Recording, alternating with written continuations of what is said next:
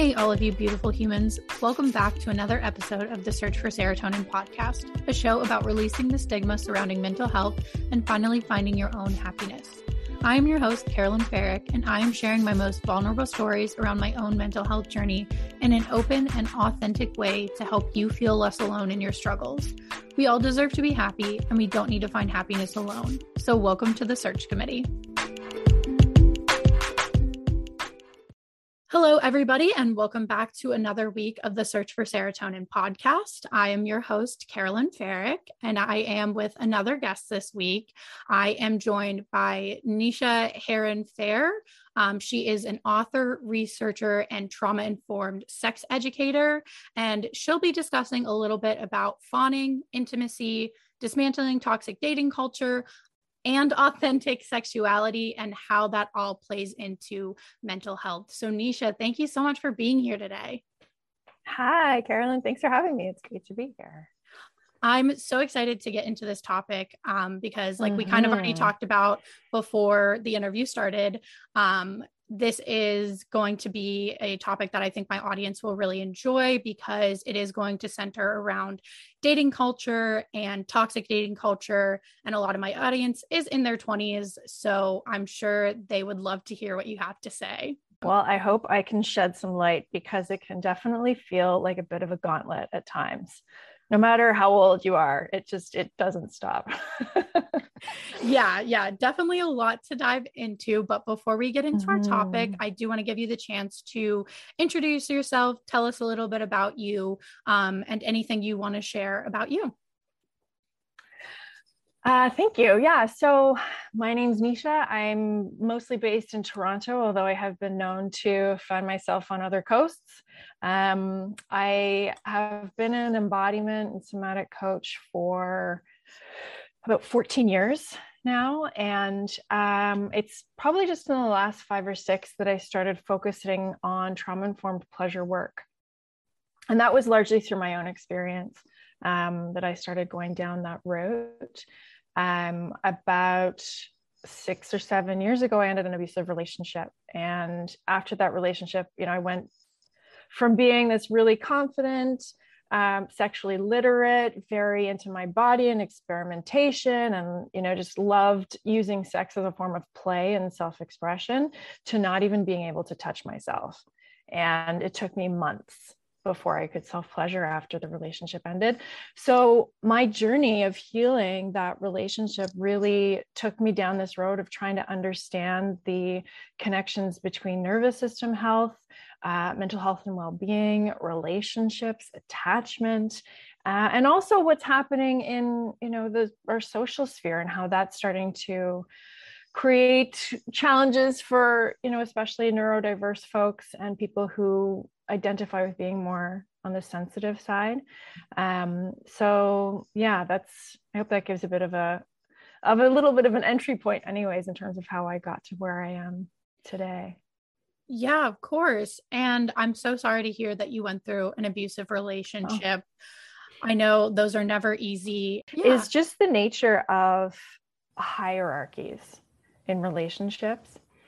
Um, and this happens, it doesn't matter what your gender or orientation is, power struggles, power dynamics happen all the time in relationships. And they can happen because we were raised in authoritative homes and that's what we learned that you know relationships were and they can also happen simply because we're raised in a very hierarchical patriarchal society where certain people within our society have rights and freedoms and powers that others don't where those are you know the the unwritten rules. So within say for example a male female relationship there's an inherent hierarchy that is established. And when you have manipulative people unhealed people um, they will impose their assumed hierarchy, their assumed power on others. And this is the why I want to plant the seed is because this hierarchical piece, this hierarchical stress, is the crux of fawning and performing in relationship. Fawn is a hierarchical stress response. We don't fawn at falling tree branches or oncoming cars. We fawn with people who impose themselves, either their power, their social influence, or what have you, on us and our bodies. So I think that's that's probably a good place to start in terms of where what I can say about abusive and toxic dynamics. On the piece of fawning, you actually mm-hmm. have an entire book about fawning. It's called Fawn When No Looks Like Yes.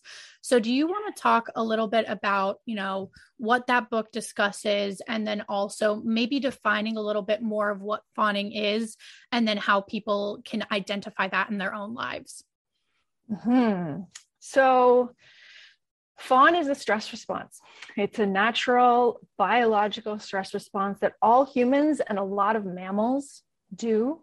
It's an evolved thing that our nervous systems have have evolved to be able to um, withstand stress and overcome challenges.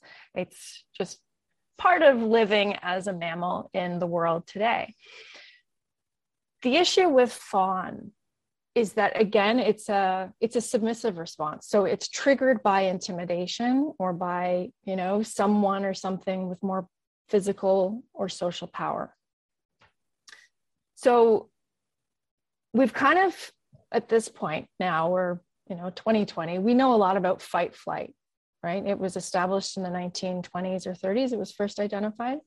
Fawn is brand new. We just found out about it 20 years ago and it was only discovered because it was discovered by a female led team who was exploring the way women respond to stress. So fawn is a predominantly female stress response. And this is partly because of our neurophysiology, because of our hormonal complex, but also because within, again, this hierarchical paradigm, women have less inherent power control. So they're conditioned to submit more than other, more than men are, right? So where fight flight we can easily look at and say okay so if i'm having a fight flight response in my body in my nervous system it might look like lashing out or running away or feeling or looking really panicked. We can really easily identify those things right? The difference with fawning is that the behaviors are exactly the same in terms of being reflections of a body level response but they've come to be wired into our assumptions about femininity and how women are supposed to be, behave in the world. So they look like people pleasing, going along with things to serve the greater good or to make someone happy. Um, saying yes to something you don't want to do to save the relationship is a form of fawning. The whole playing out the kind of like um, sex goddess, gushing, you know, porn star archetype is a form of fawning and performing. So essentially, it's fawning on a biological and also um, experiential level involves the repression of our authentic self in order to try and attain more safety or affection or connection with someone. So that's that's fawn in a nutshell. Do you want to comment on that? I feel like I just saw something. yeah, yeah. So just with you okay. saying like fight or flight response or people pleasing or trying to kind of use it as a way to protect yourself almost from like mm-hmm. unknown or th- causing like commotion in the relationship. Those are a lot of terms that I find myself using to describe anxiety. I always say when I'm feeling anxious, I get into this fight or flight state. And a lot of the times when I am anxious, I go to people pleasing because it creates less conflicts and it creates less rifts and it's less stuff that I have to try and navigate. So, do you think fawning in a toxic relationship or an un- in an unhealthy relationship can produce anxiety? Do those things tend to be seen hand in hand, or is it a little bit different? Yeah. So, what I've tried to do with the book is really open up how we understand our experience of our nervous system and how we understand stress responses generally, because a lot of the messaging that we receive, whether it's on Instagram or you know wherever we get our information, things are really kind of siloed and categorized and like this is this and anxiety is that and fight and flight is something else. But the truth is when we're experiencing any form of stress, it happens in what's called a stress response cascade. And within that cascade, there are seven different possible resources that we can use. Fawn is one of them, fight flight is one of them, freezing, flopping, shutting down. We can, um, if I go to fight flight, I might go to freeze after that. If I find that in freeze, okay, I'm actually I'm actually able to find some stasis, I might go right back down and be able to feel regulated again. So it's it's less about there being one single track that we might be on or one sort of series or, or category of behaviors and rather a whole complex of different doors that we can go down doors and hallways and hallways and doors that lead to other hallways and doors um, and the other piece is that, and this is why I, I really want to open things up for people because our nervous system responses are not set destinations. So when I'm in fight flight, I don't stay there. And even if I was going to hang out in fight flight for a while, there's a huge spectrum of possible different experiences and feelings that I can experience there, encounter there. So we can use a little bit of fawn with a little bit of fight flight.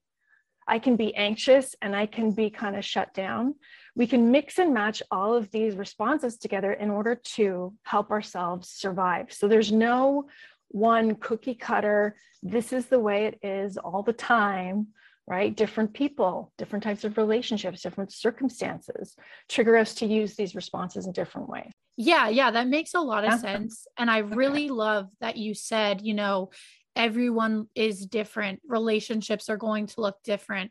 I always try and portray to my audience that even though I might struggle with anxiety and someone else may struggle with anxiety, you know, that's going to look completely different between two people because mm-hmm. everybody reacts to different things differently. Every or people are triggered by different things or, you know, offset by different things. So I really love that you kind of said you can mix and match responses. You know, it's not going to be one clean cut answer or definition and that's something I really portray to my audience. So I'm I'm so glad that you mm-hmm. mentioned that mm-hmm. and yeah, that was very helpful. You know, I think I'm like we're kind of in this really cool time in our human history where we have all this access to information and there's so many like I grew up in the 90s there were no like Instagram carousels to tell me that what I was experiencing was a panic attack, you know, when I was yep. in high school. Like we didn't have any of that. We just suffered and we're like, I'm alone in this. It felt really, really lonely. And now there's always, you know, upsides and downsides and the I won't say a downside, but uh, an area for discernment when we have access to so much information is to really be discerning about how it affects us personally. That just because this influencer on Instagram says this is the way it is, doesn't mean it has to be that way for me. Right? We all experience things differently, and it's so important to build self trust through the process of of navigating, you know, our our growth. Yeah. And I'm so glad that you mentioned, you know, social media information is, yes, a lot of information. And sometimes that information is accurate for some people, but not always everybody. And another thing I always tell my audience is make sure that if they're seeing stuff online, that they're taking that information and looking at credible sources to back up that information, or they're talking to trained professionals in order to make sure that the information they're digesting is actually true. And if it does pertain to them, then great. They can work with a professional to work through that or get the right information, but never to take what you see off of Instagram or TikTok at face value. You always need to kind of dig a little deeper almost. Yeah. And even with that, like, especially so within the fawn conversation, um, yes, professionals are wonderful and we're all well trained and we have a lot of experience, but um, we don't all work to support our clients to dismantle their own unresolved hierarchies within the pr- practitioner client relationship. So that's something that I do with my clients every day. We sit down before we even start, we'll have a conversation. We'll say, okay, so what do you think your role is in the practitioner client relationship? am I supposed to do the work for you? Are you supposed to just take everything that I say point blank and not question it? Because this is part of how these authoritarian paradigms work into everything from health and well being to parenting to our intimate relationships. So, yes, consult your professional and yes, go and do your research, but really lean into what feels true for you on a body level. That is so much more important than anything because if we have histories of fawning in our background or just in terms of how we've interpreted what it means to be male, female, non binary, we are at a greater risk of fawning through our personal growth and fawning with our professionals, with our therapists. So that's, again, something that not a lot of therapists are really attuned to the fact that their clients are entering into a hierarchical relationship with them and then can unwittingly start to fawn and, and um, go along with certain treatment paths that may not necessarily feel truly authentic. So, always yes and right with everything yes i love that you said that that is so important mm-hmm. for people to hear so thank you so much for sharing that as well yeah totally Awesome. So just um one more thing with fawning. Um mm-hmm. so if someone out there may currently be experiencing fawning, what are some things that they can look for to identify that hey, I'm actually living through fawning right now and what are some tools that they can use to navigate and maybe help themselves? Here's the thing about fawning and I'm kind of really glad you asked this question because um the body level effect of fawning is to inhibit our awareness of our circumstances, of our boundaries, of our bodies. So it can be really tricky to dismantle because our bodies are shutting us down and preventing us from being able to see clearly. And not just that, when we're in one of these fawn or what's also called hypoarousal type responses, the parts of our brain that are responsible for speech and language making, all of that blood flow is being redirected to things like blood flow and you know lung capacity, breathing, circulation, these kind of more primary um, body functions for survival. So things you can think of like not feeling like you can't use your voice, either feeling like actually physically clammed up in your voice or like it won't matter if you say anything because your opinion isn't valued or um, it never worked in the past things like uh, like i said going along with something that you don't really want to do but you feel like you don't have a choice. Um, saying yes to a certain sexual act or a certain sexual lifestyle um, because you want to save the relationship or because the person has given you some indication that you don't really have a choice. So these fawning usually happens in response to coercive behaviors, manipulative behaviors, right? So you hear things like, oh, but it's my birthday, or oh, you promised, or oh, you know, you just need to get used to it, right? You did it with the other guy. You know, these kind of um, coercive comments that break a person's will down, really.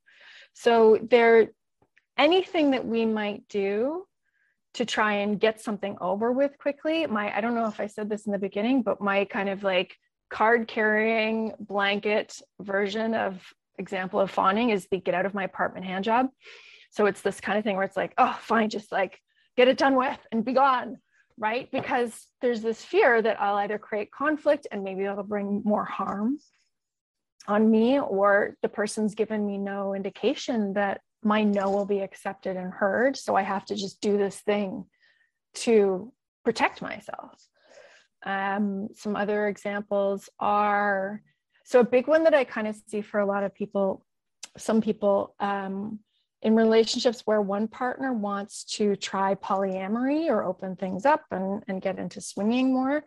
And this can be more common in relationships where there are children involved where the partner's like, well, I, I kind of have to because we're family and I need to go along with this thing. But it happens even for folks who don't have families or kids yet. And um, there's this feeling like I need to sacrifice what feels authentic and true, what I want to do, in order to get the person to keep liking me, in order to avoid harm, in order maybe they've given an ultimatum and said if you don't you know do a threesome with me i'm going to break up with you right? Which happens.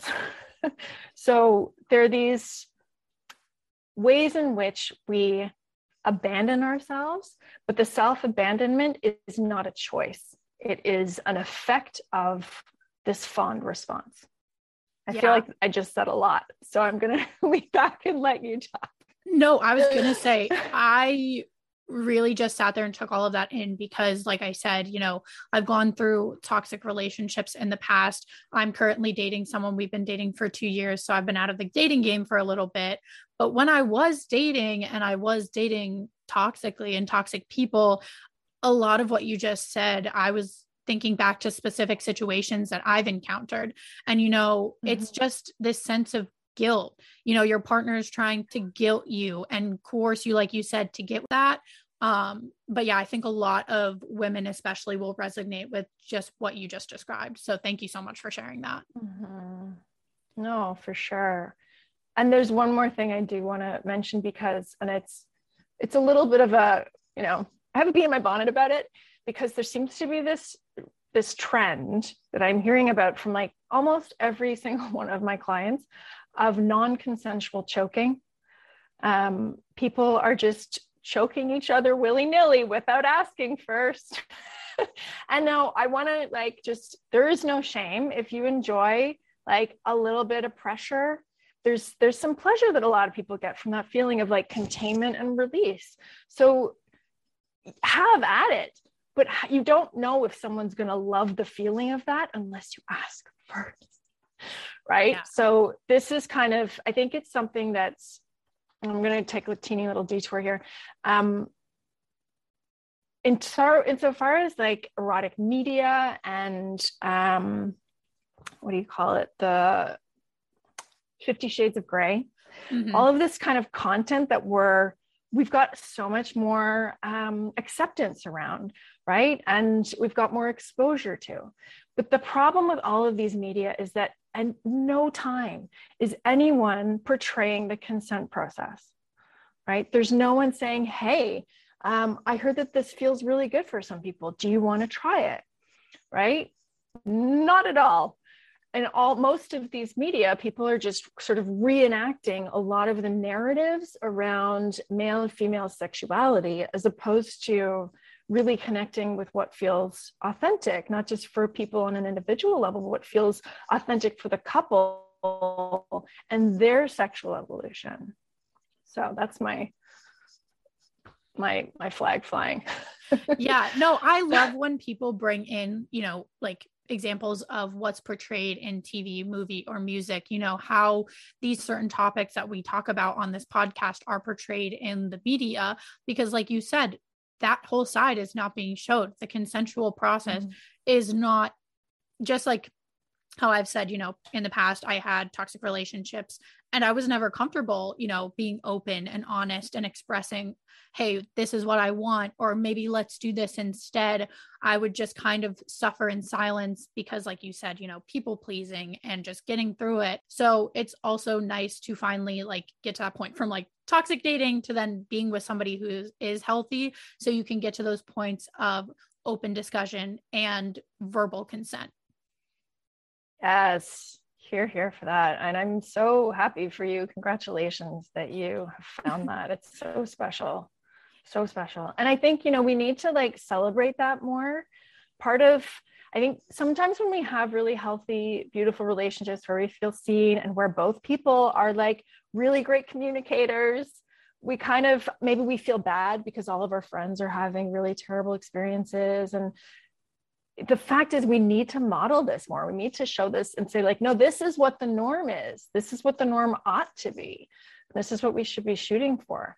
And i think that's part of the invitation that i hope more and more you know not just erotic media producers will will take on but also in our regular tv is just showing more authentic and more healthy interactions between between couples but you know this is this is the other side of it right? Like that's not good tv exactly we like to see people having explosive arguments and you know being flawed. Like that's that's interesting. It's stimulating to our nervous system it gets us fired up and it keeps us binging episode after episode after episode. Yep so it's this kind of like right?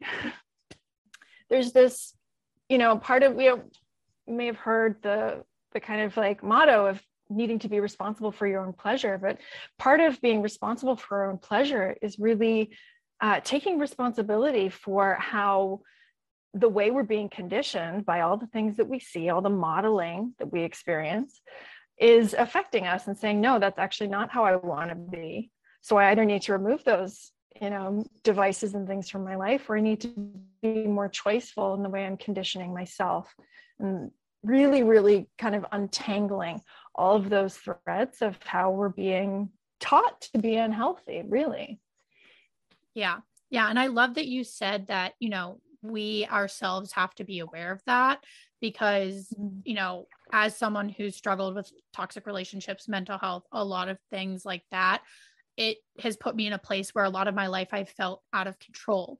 And so part of my healing journey has been learning how to realize that I've always had control. I have the power to change things. I have the power to, you know, do things differently or consume different sources or things like that and just change my perspective on things.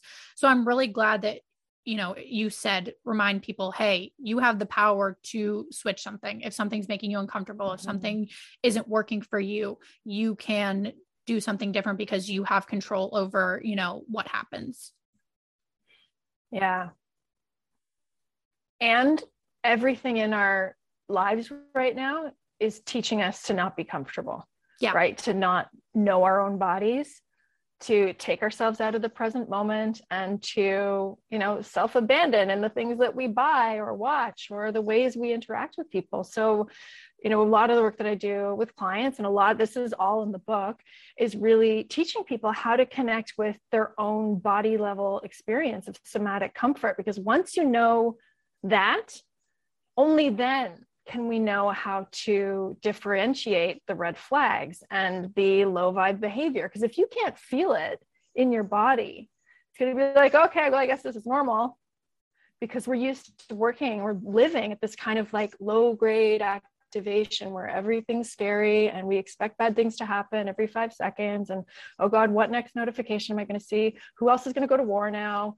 You know, it's just sort of this heightened experience and really encouraging people to to connect to somatic comfort and pleasure using pleasure as the route to getting there. So that's that's i think the the juice and the joy because ultimately when there are so many forces in the world that are trying to deprive us of pleasure and rob us of like who we are. Like I don't just believe pleasure is our birthright. I believe it is who we are on like an unalterable level. That the truth of who we are is only encapsulated when we are engaged in some kind of unpleasurable experience, whether it's like walking through a forest or having a really delicious bath or cuddling with someone. Like that's the truth of who we are.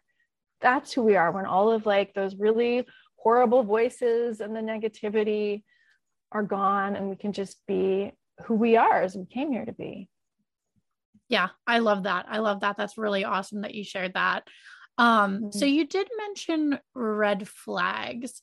Um, mm. do you want to talk a little bit about red flags and what those can kind of look like? Because I know, you know, red flags can also signal this might be a toxic relationship, this could be a toxic person. Mm-hmm. So do you want to talk a little bit about those? Sure. So red flags are kind of like I call the I call them the Bermuda Triangle of dating relationships because it's this kind of thing where it's like we know where it is, but we don't know where it is, and we can't find it, but we know bad things happen there when we go there. Um, here's the thing about red flags: they're personal, right? So what's a red flag for me might not be a red flag for you, might not be a red flag for the next person there's sort of a three pronged, and this is why I call it the Bermuda Triangle of of dating relationships because there's three points or three prongs to um, what prevents us from being able to see them and believe them the first time we see them, right? So, just going to back up for a second.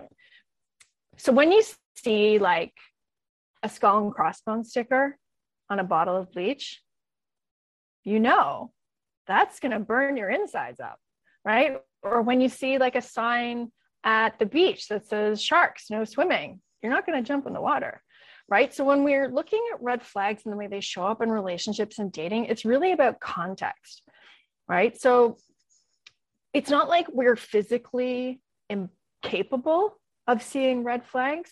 It's that when we're in relationships, we've been, I mean, this is this is sort of part and parcel of being in relationships. There's ebb and flow, and we have to kind of make concessions from time to time. But particularly for women, we've been conditioned to see unhealthy behavior as normal, right? So things like unavailable fathers are just really, really busy. When a little boy pulls on your pigtails, that just means he likes you. Um, and as we start dating, we hear things like, oh, you know, um, maybe he was just having an off night, or just give him another chance, or he's probably just intimidated by you. All of these kind of excuses that we make for less than optimal behavior. And that's not to say that men can't, or any people can't get intimidated and feel anxious. But the problem is that typically these kinds of excuses are being used to explain away or make excuses for um, unhealed behavior. So that's point number one. Point number two is that if I was raised in an unhealthy home environment, I'm going to see all of that unhealthy behavior as normal because that's all I know. So if I was around people who gaslighted each other, who um, took up space and invaded other people's space, that's going to be normal to me. So all of that kind of red flag behavior is now just a normal part of life. So that's another reason that we can't see red flags. The third reason is because if we've been conditioned to fawn, which again, like it's part of our conditioning of gender, of, of femininity, one of the effects of fawning is to, like I said, decrease or diminish your awareness of yourself and your surroundings and to second guess yourself right? So, in addition to these social factors, the upbringing factors, we have our bodies on the body level that are making it hard to even just see these red flags as red flags. Now, the other piece, because it's more complex than that, even when we're little girls growing up and we're starting to go through puberty, we have an increase in estrogen. And that increase in estrogen, this is around age seven, eight, it does a few things. It increases our emotional intelligence, it increases our self awareness and our awareness of the world, and it decreases our confidence. So, confidence in ourselves, confidence in our, uh, our intuition, in what we think is right. So, just in and of that, in that, in that sort of like one little moment in our growth, we have, we're being set up really both in our bodies and in, in society to um, to question ourselves and to not believe ourselves. And then again as we grow up we're told not to listen to our intuition to second guess. You know we're like oh is that that kind of feels wrong to me. No no no it's fine that's normal. That's just the thing you have to you know deal with in the world because that's what it means to be a woman or a non-binary person or um, or gay, right? Um, or in any way different, right? Anyone with um, you know Black, Indigenous, and and um, people of color experience this too, and they're at a much greater risk of of fawning and performing in their in their dating and relationships as a result. Yeah, it's like society just wants to put everybody into a neat little box. They can stereotype, they can mm-hmm. label easily. And I'm so glad that you dove into just talking about how it affects women, people of color, you know, people of the LGBTQ community. You know, we all can experience this. You know, everybody can go through these things, everybody can feel these types of ways. So I'm really glad that you mentioned that. Totally. I mean, like, you know, we're talking about stress responses. The thing that, like, we kind of forget is why they're happening, right? And they're happening because we don't feel safe, because someone's either invaded our boundaries or is threatening to invade our boundaries, is really trying to undermine our sense of security and our sense that like it's okay to just be in the world you know so this is another reason why i'm like so committed to supporting people to connect with that feeling of somatic comfort because that's where safety is.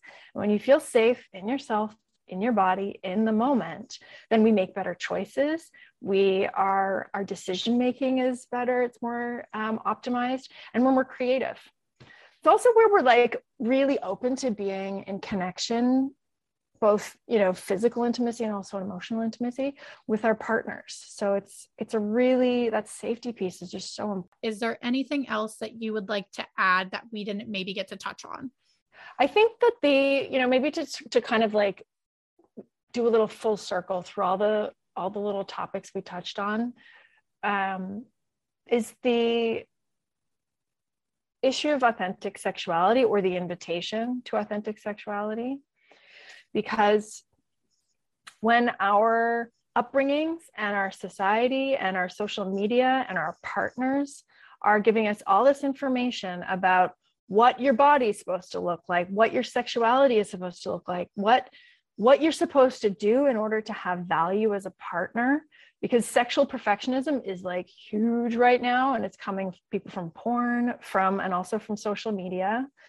Um, is to really like lean into your own authentic sexuality and i really encourage people to practice um, choiceful rebellion and to push back against whatever messages are coming at them that feel pervasive feel like they're kind of i always help people with somatic cues. So if it feels like your body's kind of cowering or you sense any kind of feeling of constriction anywhere in your body from a message, from something someone says, something you see online, that's a good indication that it's eating away at your authentic self and it's not supporting you to come into the fullest expression of who you are. So, as you're navigating your authentic sexuality journey or just trying to support yourself in your personal growth, look for things that give you an embodied feeling of openness that help your heart feel expansive, make you feel taller and bigger in the world instead of smaller and you know less less valuable because the truth is you are here and you have value. Because you are here, you have an inherent indestructible goodness and no one can ever take that away from you. I love that. I love that so much. And I love that you mentioned, you know, do things that make you feel taller, make you feel bigger, make you feel. And so just you reminding people, hey, you have value and you need to make yourself feel big and you are important regardless of what anyone else says. I really love that message. So I'm glad you shared that. Hmm. Yeah, totally. What is one way that you search for serotonin in your everyday life? What brings you happiness? Well, pleasure. Is really has been sort of the cornerstone of my personal growth um, and it's where i where i support clients to really cultivate a pleasure practice. And that doesn't mean just like you know rubbing one out and having an orgasm whenever you feel sad or um, it's about so pleasure your pleasure potential isn't actually determined by how much pleasure you have, how many times you have sex, how many orgasms you can give yourself in a week. It's determined by how much displeasure you allow into your life, right? How much shady behavior, how many unhealed people, how many, um, you know, less than optimal decisions, right? So it's partly, again, like checking in, like, where am I letting icky stuff into my life and how can i create this container for myself to experience more sensual pleasure. So maybe it's like putting a flower on my bedside so the first thing I see every morning is something beautiful, or putting some essential oil by my desk while I'm working so that I can just take a break and just, you know, have a little sniff every now and again. All right. So, last question Where can people find you if they want to continue um, following what you're doing and all of that kind of fun stuff? Where can they search you online?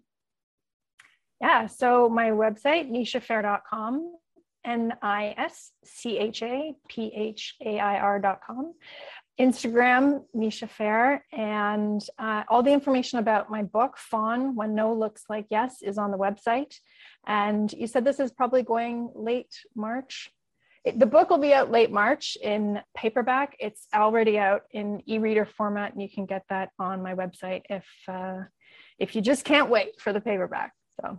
So, thank you again, Nischa, for being here. I had a really awesome time with this conversation, and I really think my audience is going to get a lot of value out of it. So, thank you again.